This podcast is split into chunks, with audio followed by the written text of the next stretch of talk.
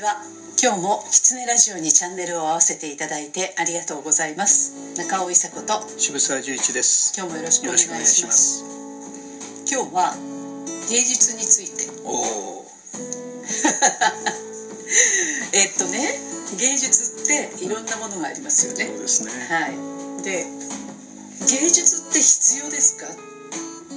必要ですね。ねえ、うん。なんで必要なんでしょう？あのね人間やっぱりねこの番組でも何回か言ってますけどはい。言葉で通じるコミュニケーションはい。って本当にわずかなものなんですよ。はい。でその他その感じるだとか、あの五感です。ねうん、でそれを言うと非科学的だって言われちゃうんですけど、だけどその宇宙全部を感じることは僕たちはできるんですよね。例えば大自然の中に行ったらその自然自然全部を感じることができる。はい。だけどその仕組みもわからないしそれぞれの木が何言ってるかもわからないしだけど森の凄さって感じられる。そうまあそれと同じですよね芸術って。そうですね。でしかもそれって人間の中から生み出されるものなんですよあのね人間の脳がそれを感じるうん。キャパを持ってるということですよね。そうなんですよ。科学ではまだ分かってないけどうん。脳が明らかに感じてる。うん。それは言葉に翻訳しないんだけどいいなとかすごいなとかうん。勇気づけられるとかって思えるものがあるというそれはもうとっても人間にとっては幸せですよね。そうなんですよね、でそれが例えばその音楽もあるし、はい。美術もあるし、はい。その美術ってね、ね難しいじゃないですか、はい。渋沢さんのお嬢さん絵描きさんですけど。はい。はい。難しくはないと思いますけどね。うん、あのだけどご本人が描いてるものに、まあ、言葉がないわけで、えー感じるわけですよね、うん。この人は何を描きたかったのかなとか、み見たそのものに惹かれるとか、うん。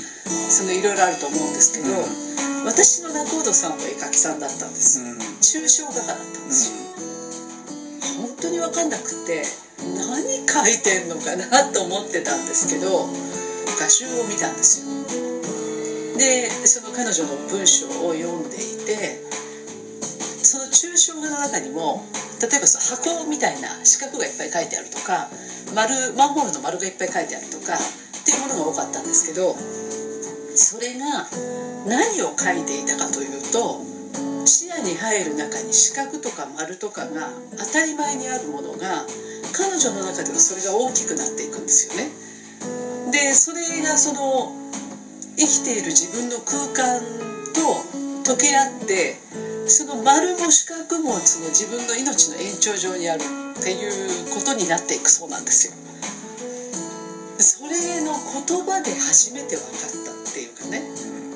で感じてるんですよ、うん。この人のこの四角のこの色のこのこの点みたいなこれが好きだなとかこの全体のこのバランスがいいなとかっていう表現でしか自分では分からなかったけど、うん初めてあこれって自分の命の延長なんだっていうことにすっごい驚いたけどそれ昔も絶対読んでるんですそれ。だうん。けど全く入ってこなかったのが今になって分かるってこともありますよね。ありますね。本当にわかりますね。ねそれは。うん。あの今の話で言うとやっぱり僕たちが今こう肌で感じる肌が自分の体の一番先だと思ってますけど、ひょっとしたらこの部屋の中にある四角だとか、うんその地球儀の丸だとかうんっていうのもやっぱり人間の感覚が作ったものですよね、はい。自然界にはないもの、でそれが今度は自分の肌の一番先だと思うと、うん。そこがもう触れてる世界がまたそこで変わってきますよね、うん。だからそこにあるその窓開けの四角までの間の空間っていうのは、うん。自分の体の一部になってきますよね。そうなんですよ。その感覚っていうのはなんとなく年を取ってくると分かりますね。そうなんですよ。これ不思議ですよね。不思議ですね。だから理解理解力、み理解力なのかな？感性なのかな？あのね理解力はね年を取す取るごとに増えるっていうのは、まあ、教育現場では言うことなんですけど、はい。まあ、理解力っていう言葉はすごく深いというか曖昧な言葉ですよね。はい。だけど感じるということは、なんとなくあこれが感じたという概念だなということは分かります。うん。で若い頃はもっと感覚が敏感といえば敏感ですから、はい。いろんな情報が入ってくるんで、うんうんそれを感じたっていうふうに、うんなかなかこう単純にいかないんでしょうね。あなるほど、え私あの鎮守の森をやってた頃に、演劇だとか、あのコンサート音楽だとかっていうのをやってたんですよね。で音楽を聴いてこの場所でこの風に当たりながらこの空を見ながらこの音楽を聴くことでより森に近づけるとか、その森のざわめきがそこに入ることで、もっとその自然が好きになるとか、っていう感覚の中で森づくりに寄付していくというようなこのコンサートのお金を使いましょうっていうことを感じてもらいながら環境問題に関わっていくみたいなのにつなげたいなと思ったんですけどそれをその役所の方に説明した時に人の心が変わったってどうやって説明しますか？でその費用対効果はどうやって決めますか？って言われた時にものすごく冷めちゃって。で、うん、そうか。仕事というのはこういうことだって思ったんですよね。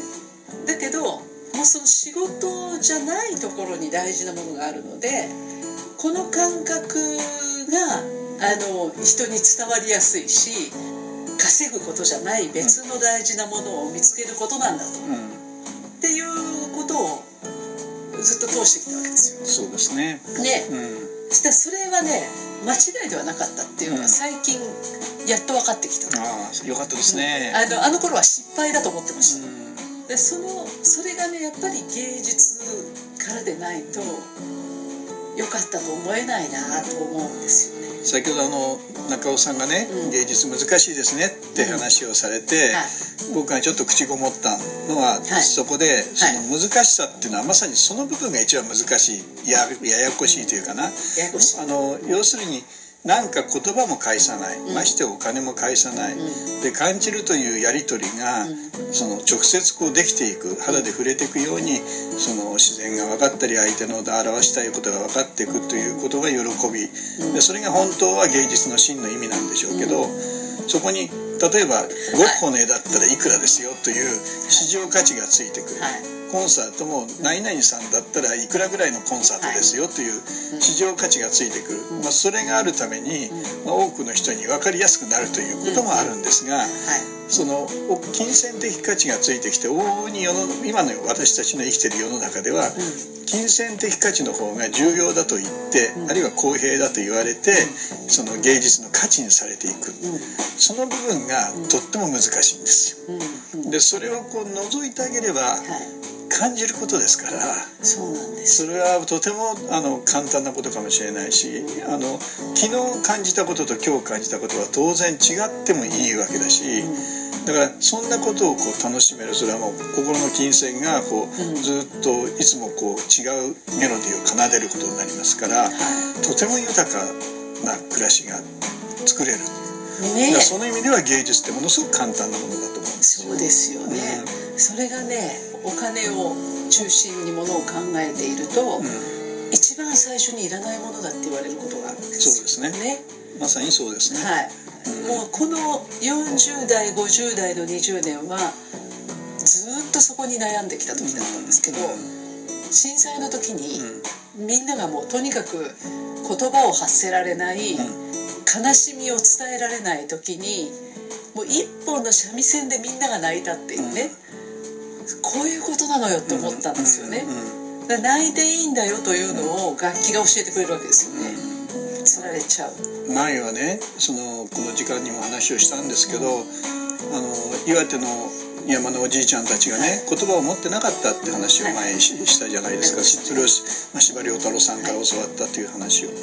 で本当にあの言葉だけではないうん。感じ合うという世界が、なんかついこの間まで日本にたくさんあったんですよ。そうなんですよ、うん、でその部分に憧れもあるんです、僕の世代なんか、逆にその時代の匂いを少し感じてたかからかもしれないんですけど、今それがどんどんどんどんこうなんかデジタルな世界で翻訳できないと、お金にしても言葉にしても、うん。そうすると価値としてこう存在しないんだというふうに、とてもその感性が狭められてきてるっていうのが堅苦しい感じはしますね。そうですね。それとね、もう一つやっぱりその今人が集まれないから、うん。展示会ができないとかね、でその時に美術館に足を運ばない人に対してネットで作品を伝えるというのがどうなのかなっていうか、まあ、ネットでしかできないこともあると思うんだけど、その生の絵とか、まあ、音楽もそうなんですけど、生で聞くのと、その画像を通して聞くのと違いますよ、あもう全然違いますね、ままず、あのそれは科学的に証明されてて、はい。要するにデジタル世界での情報量と、実際僕たちが肉体として受けてる情報量っていうのはもう出ていますから、い。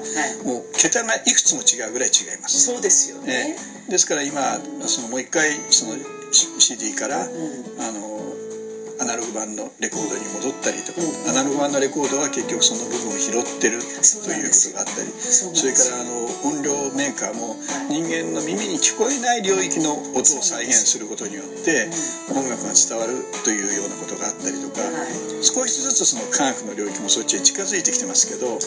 まあ、圧倒的にそれでは伝わらない要するにデジタルだけでは伝わらないっていうことを前提とした社会にもう一回戻らないとはいあの今は全てをデジタルで伝わる伝わるものだというこうそれがまた科学的でありそれが人類の発展だというそれはねやっぱりちょっと違うなって感じします。そうですよね、はい。もうねこの話でしたら止まらないので、はい。もうちょっと次の時間も言っていいですか、はい、どうぞ今日も狐ラジオを聞いていただいてありがとうございました。きつねラジオは毎週月曜日に更新の予定です。来週もまたチャンネル登録をして聞いていただけると嬉しいです。それではまた。